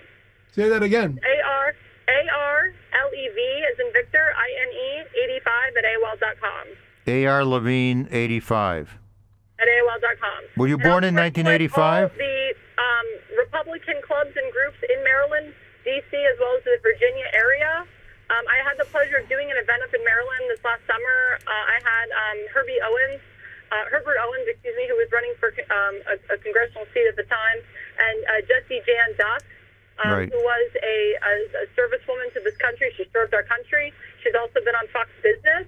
She knows Trump on a personal level, uh, and she's very renowned. And I'm also very good friends with Jack Posobiec. Uh, he was actually originally supposed to be my guest speaker, but he had to go to Norway at the time, so Jessie Jane uh, took over at the last minute, which is great. But we're going to be doing more events like that. We also uh, sell uh, products on our Coalition Superstore, which is attached to the website. Uh, everything is made in the USA. All the hats are made in the USA. All the shirts are made in the USA. And you um, you only have to pay for shipping, but shipping's not that much. It's like seven dollars. Well, isn't Maryland a very red state, as is uh, Northern Virginia? Well, Maryland is, is considered a blue state, but we're trying to I'm get sorry, it more red. blue. We do have a Republican governor, Right. uh, which is good. Unfortunately, he's an ever Trumper, Mr. Hogan. Right. Yes. I'm going to be working with Congressman Andy Harris, who is a Trump supporter, and he's the only Republican congressman in all of the eight districts of Maryland. He's in District 1, and he's up near Annapolis. So we'll be focusing a lot on Annapolis and the Naval Academy up there. Okay, I'll that be working makes with him hardcore. But I also will be working with my Florida congressmen, who are all Trump supporters, as well as Rick Scott and Marco Rubio. Marco Rubio is going to, you know, he's up for a re-election coming up soon. So we No, have to no, focus he's- on him getting him reelected, and you know, seeing the wonderful things that Rick Scott's going to be doing up there. So, who's your congressman in Florida? So my congressman is Congressman Vern Buchanan, District 16. Okay, so that's near Sarasota. What about down Yeah. here in South Florida? Can we get some real Republican conservatives to run uh, for the two districts that were flipped? You can. Um, a lot of the a lot of men and women are rerunning uh, for that uh, district. Carla Spalding is a great friend of mine. She's considering running again for, uh, for district. Well, this was not. Sorry, this is Debbie Wasserman Schultz's district. She's Yeah, going to Right. run again. She's got to be Um, beaten, but man. another Debbie's got to be beaten. But that's a very Maria Democrat. Pietro. Yeah, Who- Maria Maria Pietro. She's a hardcore Trump supporter. She ran in District 27. So she's Yeah, uh, she's been here. She's been here in the radio. Maria Fierro. Yeah, Maria Pietro. Piero, Piero. yeah. Piero. Oh, okay, yeah. Pietro. Yeah, yeah. She's Yeah, she's 'cause been here in our. I got to studio. tell you, uh, Maria Elvira Salazar was. she's got to run again. Yeah, okay. She's thinking about. I don't want to. Uh, it's that I don't want to speak for her, but I know she's talked about it. But we have some really hardcore Republican women that want to run. It's again doing the grassroots, you know, getting the funding behind you. And I and I and I I caution these women and, and anyone that's running, don't focus on getting money in your district and in your state. You got to get outside money. You got to get hardcore Trump supporter donors that really appreciate Trump and love Trump and want to, you know, donate money, you know, to your cause. Because they, because most people now, they want to give the money to people that really, really, really love Trump. Like love Trump from the beginning. Not didn't love Trump and now they love Trump and maybe they love Trump and they think he caved and this. shit. No, they want someone who's a loyalist from the beginning. That's where the money will go. It seems to me that there's a lot of money down here as well. Yeah, there's a lot of money in South Florida. A lot of money in South Florida. A lot of money in Miami-Dade. District 26 should not have flipped. The reason it flipped is Carlos Curbelo is a big never Trumper, Right. and that's why it flipped. And District 27 flipped because the woman who was previous there, Ileana Ros, was also a never Trumper, and she triggered that district to go more more left. And they put Donna Shalala in there. Right. And and you know Salazar came in too late at the end. Well, she Like- also criticized Trump. Yeah, she's in. yeah, I was going to say Yeah. Salazar also criticized Trump as well. There was a lot of other women in the mix: Maria Pietro, Angie Chirino, Gina Sosa. Those three women were very, very positive towards Trump, Right. and you know they should have they should have gotten more traction. But you know, unfortunately, they didn't. You know, people stood behind establishment candidates, and that's what happened. Yeah, lazy voters. Lazy voters sees a, Yeah, a name on a ballot and they vote for we, it. we had Andy Chirino here in the studio. Angie. I'm sorry. We had Angie Chirino here in I the mean, studio. I, I, yeah, Angie's a great lady. I knew her cam- I know her campaign manager very well. I knew her deputy campaign manager very well. Great lady. You know, her her father is a renowned musician. He's Right. A lot of clout. A lot of you know, a lot of attendance. Yep. A lot of people know him. And yeah, she had a great platform, and so did Maria Pietro, and so did Gina Sosa. I, I, I mean, there was a lot of people that ran under that seat. I mean, they had like nine people running. So What there was about- a lot about people running in the primary for that. What But about, they got uh, behind the wrong person, in my opinion. And you know, I know Salazar's trying to make herself relevant again, going on Fox News and trying to make herself relevant. But Well, she just scored a, a big interview with Maduro, you know, so that put her back on Sorry? her. That she just scored a big interview with Nicolas Maduro, and Right. that and that might Right. that might lead her back into television where there's where the money is, you know. So uh, it's one of these harsh realities where. Uh, when you saw those Republicans that didn't run for re-election, they obviously took their money and run. Well, yeah. of course, of course. Well, what about uh, District 26? I agree with Curbelo is a total rhino. Yeah, Curbelo was a rhino. Um, a lot of, I, mean, I encourage the people that ran in District 23 and District 21 and District 27 to try to run for District 26. I, I honestly believe that that's an easier district to flip back Republican. Okay. I think District 27 is an easy district to flip Republican too. Well- Again, it just depends on who we get, you know, who we get there, to, you know, as the nominee. We need someone who heavily supports the president, who heavily supports his agenda, who supported him from the beginning. Not someone who's an establishment candidate, not someone that, you know, never liked him. Now they like him. Now they may like him. Now they think he caves. We have to have somebody in there that Well- really is, is a strong supporter. I think the best thing that could happen to Trump right now and all the coattails would be that he's in waging a full out battle in the courts to build the wall.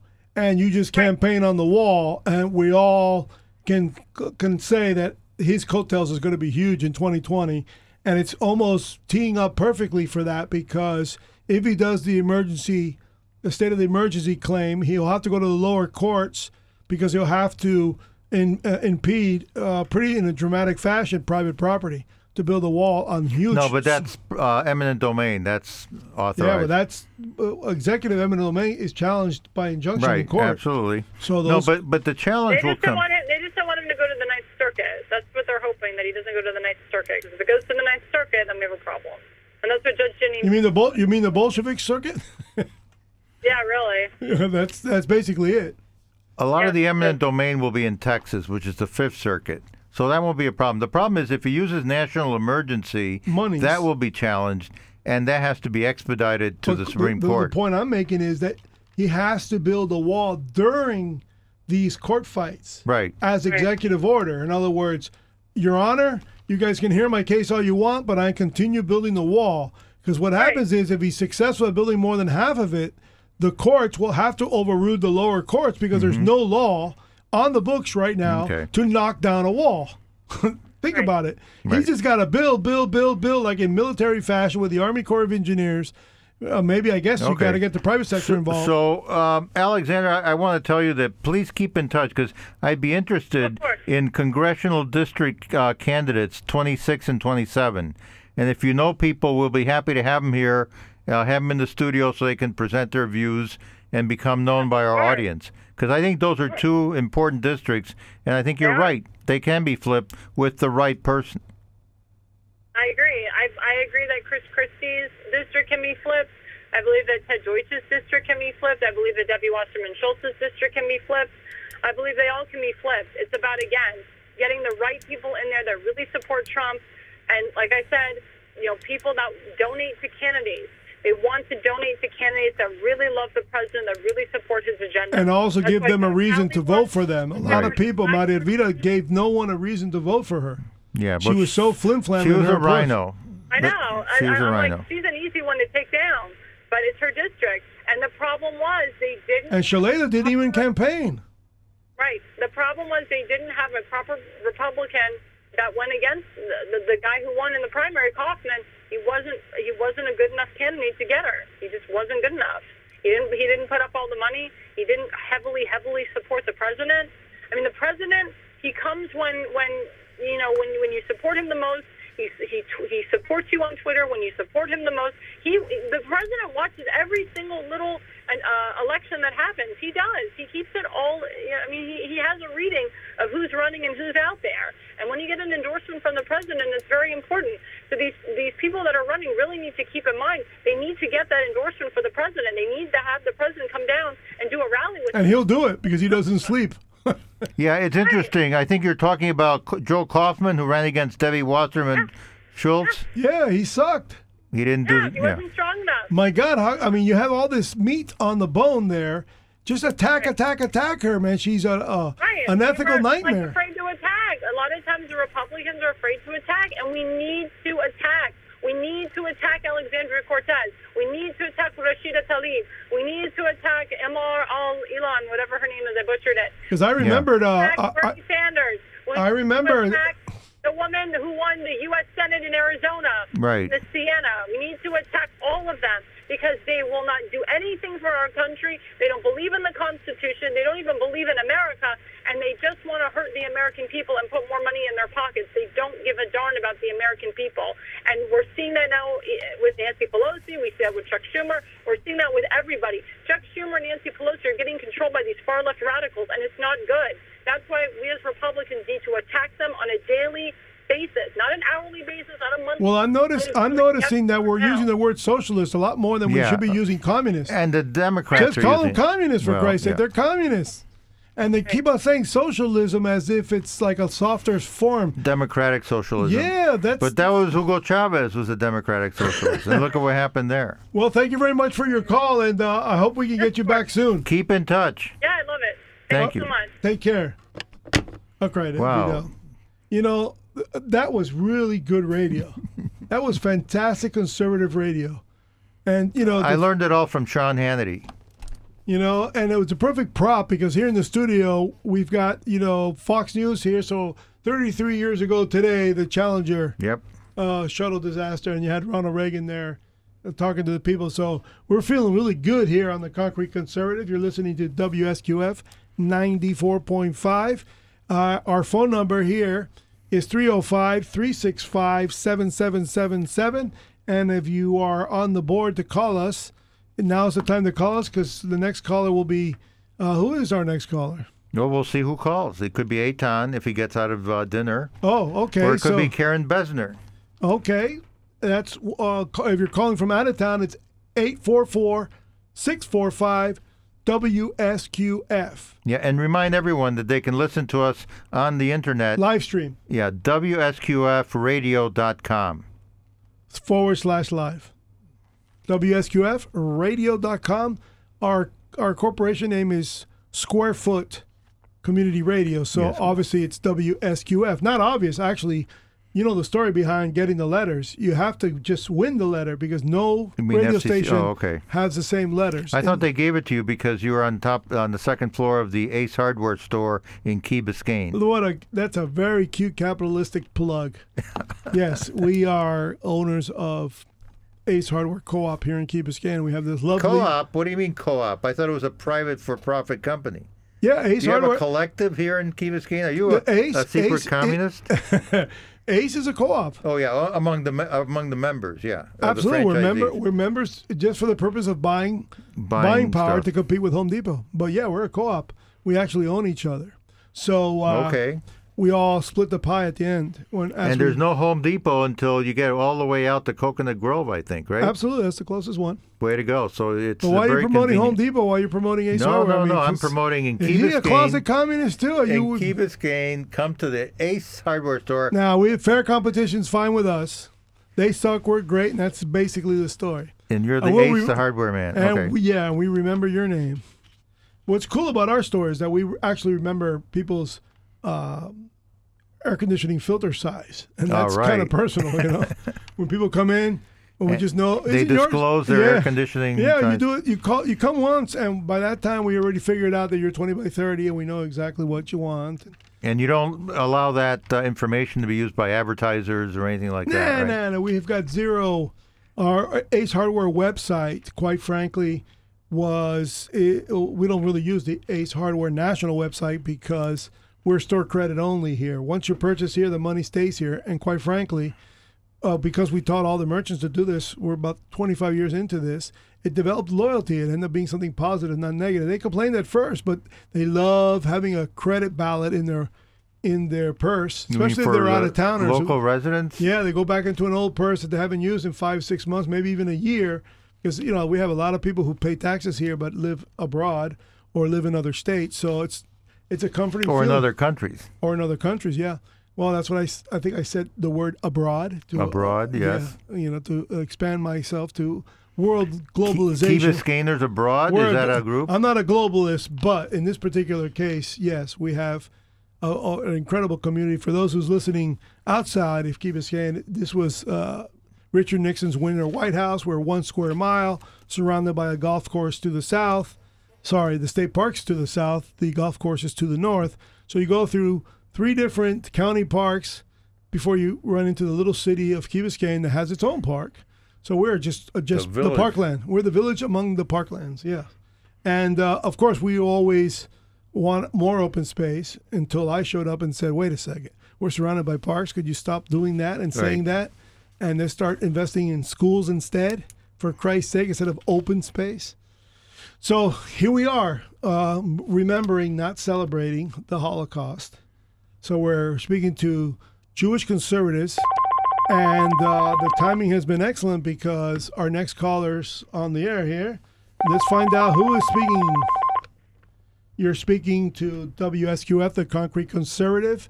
Who do I have a pleasure to speak to? You are now live on WSQF 94.5. My name is Karen Besner, B E S N E R. Thank you very much for Ah, calling. great. Thank you for calling.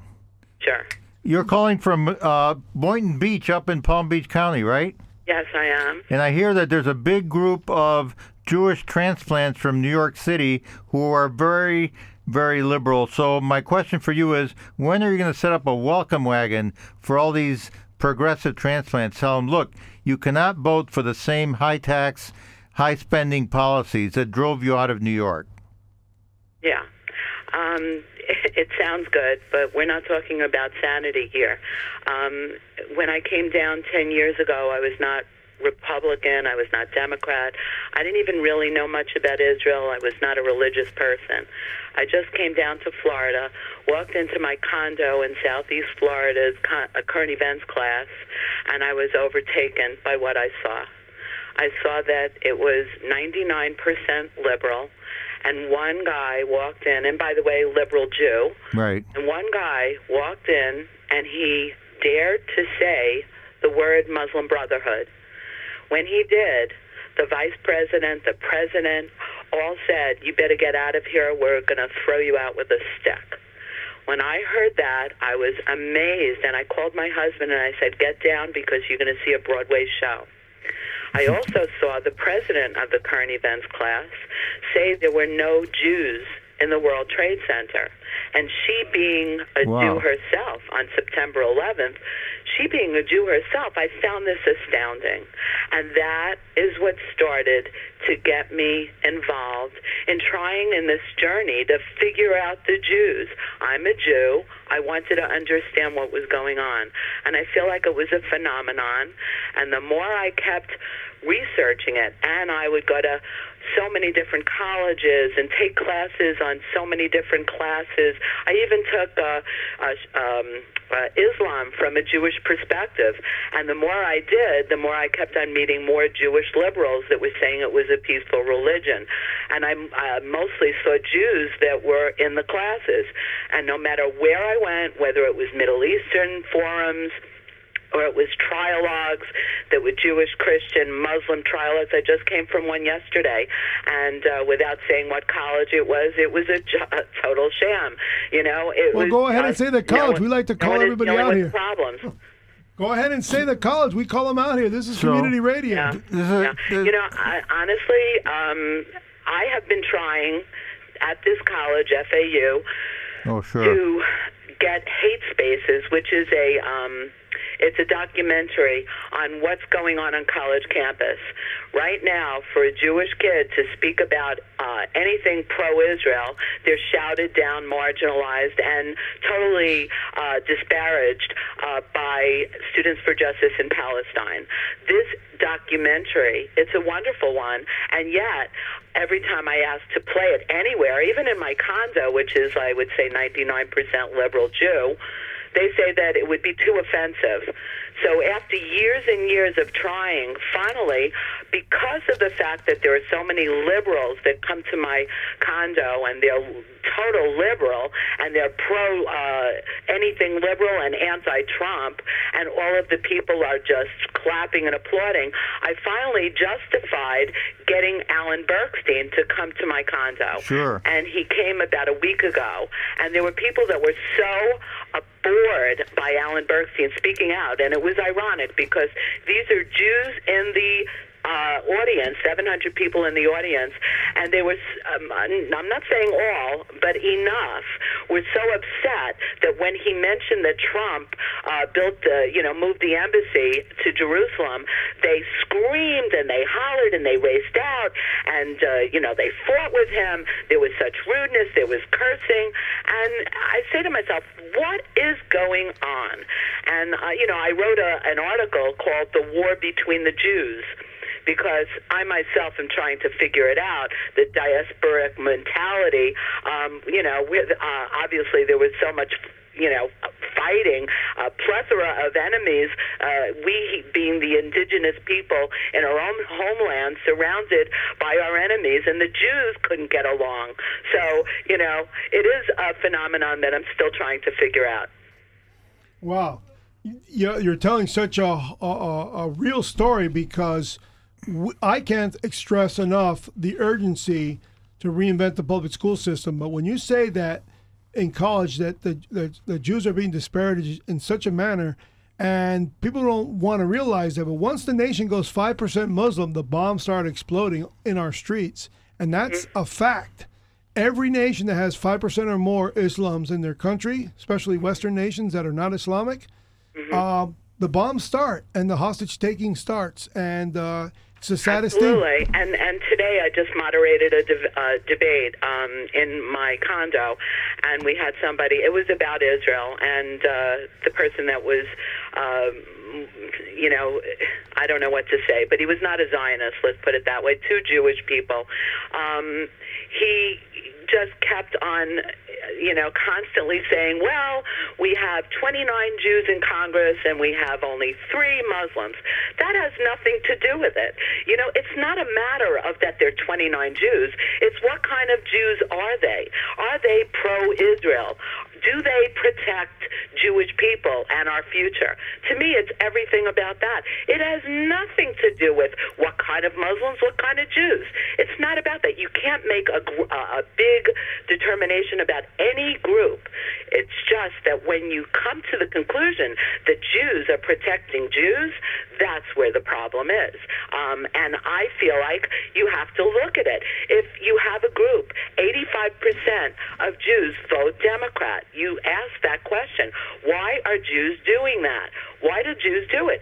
Alan Bergstein mentioned it today that it happens to be in the way that they have lived their life. They've been hated, reviled, um, rejected, and because of that rejection, maybe they need love. Maybe you know it's yeah, not, but the Democratic you know, Party doesn't um, doesn't provide you know, any kind of love. That you know they know that they're always going to be a, in a host country. Many people scream at me. Do you know how many people I have lost as my friends my husband and I, I cannot even tell you how we've been called racist, Islamophobe, you name it. And all I'm doing is trying to critically analyze uh, why let's say Hillary or Obama are the president and what is so good by just asking questions. I, it's not you're not allowed anymore. And I also want to mention something that I find interesting. Um, Jewish people are giving me the donation letters that they get from Jewish organizations and non Jewish organizations. And they're going out and giving the impression that the biggest threat to Jews are the right wing KKK white supremacists, the evil KKK. And when I do my research, I find out that there's only been 50 murders since I think 1948, but yet there are thousands of murders Islamic terrorism and murders and leftist. So I don't understand why ADL and Southern Poverty Law Center and all of these organizations are giving the impression that it's the opposite. The Jews go for it hook, line, and sinker because they keep on giving their money to these organizations. Well, remember, uh, it's uh, the Jew has to be reminded that the origins of the KKK is within the Democratic Party, and that's got to be repeated over and over again uh, among the The, Dixiecrats. the KKK was an affiliate of the Democrat Party from the foundation From the in 1865. And in fact, Robert Byrd, Senator Robert Byrd, who was a senior member of the KKK in West and Virginia, a lover of Hillary was Hillary's mentor, by her own words, in the Senate. I meant to say lover. Okay. No, I- mentor. oh, mentor. Excuse me. She has no lovers. Yeah. Well, I, I think that what you're saying is very important, and I certainly have mentioned that. But it's also very important to note that the radical left has vehemently turned against Israel Sure. because they are a success. And they don't want anyone that is a success, America, Israel, that's the exact opposite of what they're going for. They're looking to put us in a third world country. They're not looking to elevate us and also officially align with the Muslims. So if you think about the left, they have an um, inconvenient alliance, uh, you know, of convenience in a way. Um, and and I don't know if it's willing or not willing, but definitely the left are emboldening the Islamists Sure. to take control. And they must be, to me, if I were an Islamist, I would look at the Jews and I would laugh or I would clap my hands and say, we got them. Because they are legitimizing every Jew hater that existed. But why are so many Jews also leftists? Why are they? Um, I think it's what Alan Bergstein said. They came from Russia. They were oppressed. They've always been oppressed. And so they would naturally align themselves with a group like the Democrat Party, they thought. And maybe it was a different Democrat Party. Yes. Maybe it was. I don't know. I didn't live then. And also, I'm not saying that I'm a genius. But I'm saying one thing the Democratic Party of years ago, it's not the same as now. And the Democratic Party of today is actually saying that they're not even saying that they, um, when you say that Farrakhan is calling Jews termites, you don't even have the Congress people that are offended and calling him out. I find that troubling. And years ago, when I used to go to current events in my condo, and I would speak out and I would say, you know, the march, it's troubling to me because the creators of the march are really the ones that believe in Sharia and believe in anti America. And they would fight me. They'd call me a liar. They would always, like, disparage me. But now it's coming out two years later that here it is the women in America are marching for their bodies and they're saying, oh, I want to be able to have an abortion. I want to be able to have that. But when it comes down to it, the complete irony is the people that have the strings at the top are the ones that believe in female genital mutilation. Yep. Now, Unbelievable. I find that incredible. And That also they're the anti, uh, part. and they're also anti-death penalty. So, you know, they're they're, uh, Are they don't want to they don't want to kill the the guilty, but they're sure as hell will kill the innocent in abortion up to nine months. It's unbelievable. Now, when you say There's these, a lot of uh, hypocrisy and a lot of, uh, I think, uh, uh, it's a big, I don't know, puzzle, puzzle, so to speak. I don't have the answers. I think it's political. I think it it's uh, I think it's uh, political bipolar.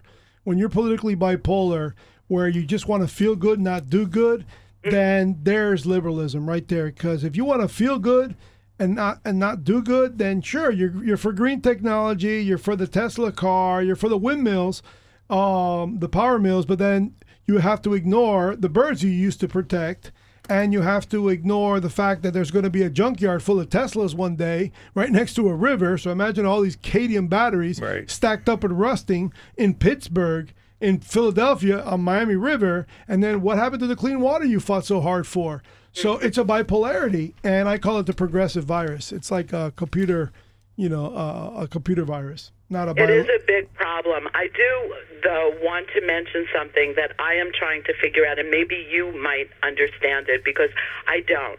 Um, when I deal with different organizations and I'm trying to figure out why it seems like what I mentioned before, like ADL and Southern Poverty Law Center, are conflating uh, right wing extremism with left leaning and uh, Islam, when I look at the maps, I see that all of the extremist organi- all, all the extremist dots are coming up as conservative sites. That to me is very troubling because if a conservative site is actually critically analyzing what's happening with Islam, and that is considered hate. I don't see that we're really in a position that we can have a dialogue. Um, Yeah, we so- we almost took too long to fix this because we we really did allow the media to be controlled by the left because even the the right wing stuff that people mention are right wing, they're actually fascist in nature, which is Yeah. Socialist. yeah. Yeah, Karen, Yeah. one of the things that happens is that Um, there was a, a Hasidic man in Brooklyn who was assaulted while walking to shul. And a Muslim taxi driver exited his car, and it was, you know, in Brooklyn. And he raced over to him and he was screaming, Allah, Allah, I hate Jews, I hate Israel. And shockingly, this incident was categorized not as a hate crime, but as road rage this is the part of the stuff that I'm trying to investigate, trying to figure out why a kid that's wearing a hat, and I'm not even, this is pre what happened this week. Uh, he was wearing a, a MAGA hat and he was in, uh, you know, a hamburger joint. And somebody came in and saw the MAGA hat and Yeah, yeah, sprayed, him. sprayed water in his face. Yeah, Yeah, no, that- the actual that- soda. He was on TV, and this was months ago. And I remember, I think it was Tucker, maybe one of them, and they asked him, like, what kind of crime was it? Do you know what they put it down as? They put it down as a larceny because the guy took his hat as he was screaming anti-Trump epithets. So I wonder what's going on with how we are reporting hate crime. Well, that's I would like to investigate that because I think that is the biggest um, uh, explosive expose that a journalist should do. Well, we're going to do that in a, a next month, and that is not just hate crime, but the, the underreporting of certain crimes, especially urban crime. And Parkland High School is a good example of that. Uh, the crime that was being committed uh, by the, the youth in uh, Fort Lauderdale and, and in uh, Broward County was not reported. So the shooter, even though the police went to his house 39 times, had no criminal record. Yeah, it was a, it was an Obama law. Obama was asking for Right. underreporting of crime Right. in order to get federal grants to the public school system. That was the Promise program. Right. It's, uh, it's absolutely. It's called the Shanda in Jew, Jewish. You know, it's a terrible thing. You know, it can also be free speech if you criticize Christian and Jews, and hate speech when Muslims are criticized. There's so many different. Uh, you know. Duplicities. Yeah, you but- know, yeah, but uh, one thing- one thing you really have to- be discussed. And now, what scares me the most is if I raise my hand. And by the way, there is like this trend now that in college, I go to college like three or four times a week, and when I'm on college campus, I see that when I raise my hand in Q and A. Um, they're very, very selective. They're starting to use index cards so they can cherry pick the the questions, and I'm starting to be troubled. I went to an Islamophobia um, uh, at FAU. They had a, ca- a campus um, event. This was a few years ago, and one guy got up and he actually said in front of everyone that he believed it was an, like an eye for an eye, like you chop off someone's arm, um, and that would be like if you do a crime. You know, if you steal, that's the way to do it. And I figured that is where the journalists were going to report. But they didn't say anything about that. But when they did do the report, they said that there were right wing extremists. I didn't see any right wing extremists. I thought that for the most part, everyone was very behaved. But it's all how we report these incidents. Yeah, the talking mm-hmm. parents. Yep. Yeah, Yeah. the talking parrots. It's it's almost as seem they that they go to these journalism schools and they get these scripts in order to graduate. This is how you're going to I talk think about it's these. very some- sad that our kids are put in positions that when they get out of colleges, they are hating America and they are hating Israel. well, guess So- what? You know what's going to happen to those kids? Unfortunately, food lines. because they're going No, to be. they don't realize that Venezuela is next, and and that is the part when Ocasio. I would love. I don't even know anything, and I would love to get up on Tucker and get Ocasio and me. Not anyone that's really all that versed, but I'm trying. I try to do my research when I write articles, you know, and I would like to just be able to speak to her. Not anyone like that has all, you know, you have a lot of people that were on today, and they have many, many more years' experience than me. I'm just trying to figure it out in 10 years. You know, so you could just only imagine. Um, but yet, I will definitely be able to debate Ocasio and ask her some key questions, like why are you living the life of a capitalist and telling all of us to be socialists? Yeah, that it's would unbelievable. number one question. Yeah, uh, that's that's the Bernie Sanders syndrome. Criticizing Yeah, capitalism. He's got two homes, three uh, three sports cars. You know, running The- Yeah, the French I, call I, 'em I just find ca- the whole thing. caviar, The- caviar, caviar liberals caviar liberals, or liberals. caviar socialists. well, thank you for your Limousine- enthusiasm. That was Very limousine that, welcome. liberals. that was that was welcome. Lots of terrific. Good luck to you. Yes, uh, and keep it up, and, and please call us back when you say that the you go to these uh, current events. Uh, is this is it like a forum or is it the title of uh, of No, a it's, small- it's current Uh, events so at these it's in my condo. communities. We have like a you know one group that's a current event group. But you know what I decided to do as an activist? Now I go to different communities, and I have friends that invite me into their communities, and they're all left leaning, all Jews. And uh, I shouldn't say all. There's a few that are not, but I will always sit back and I will let the conversation, you know, go into whatever, and then I raise my hand and I give my conservative point of view.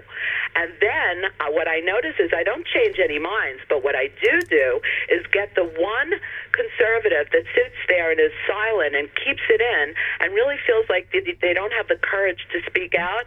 What I do is embolden those people to be strong enough and courageous enough to give their opinion. Because once their opinion comes out, the left have nothing. Because let me tell you, in my current events class, the left left.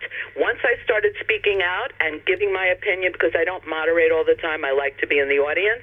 And when I do, oh my God, the only thing they have is they can call me names, but they don't have empirical information. Absolutely. There's nothing like courage because it stiffens the spines of others.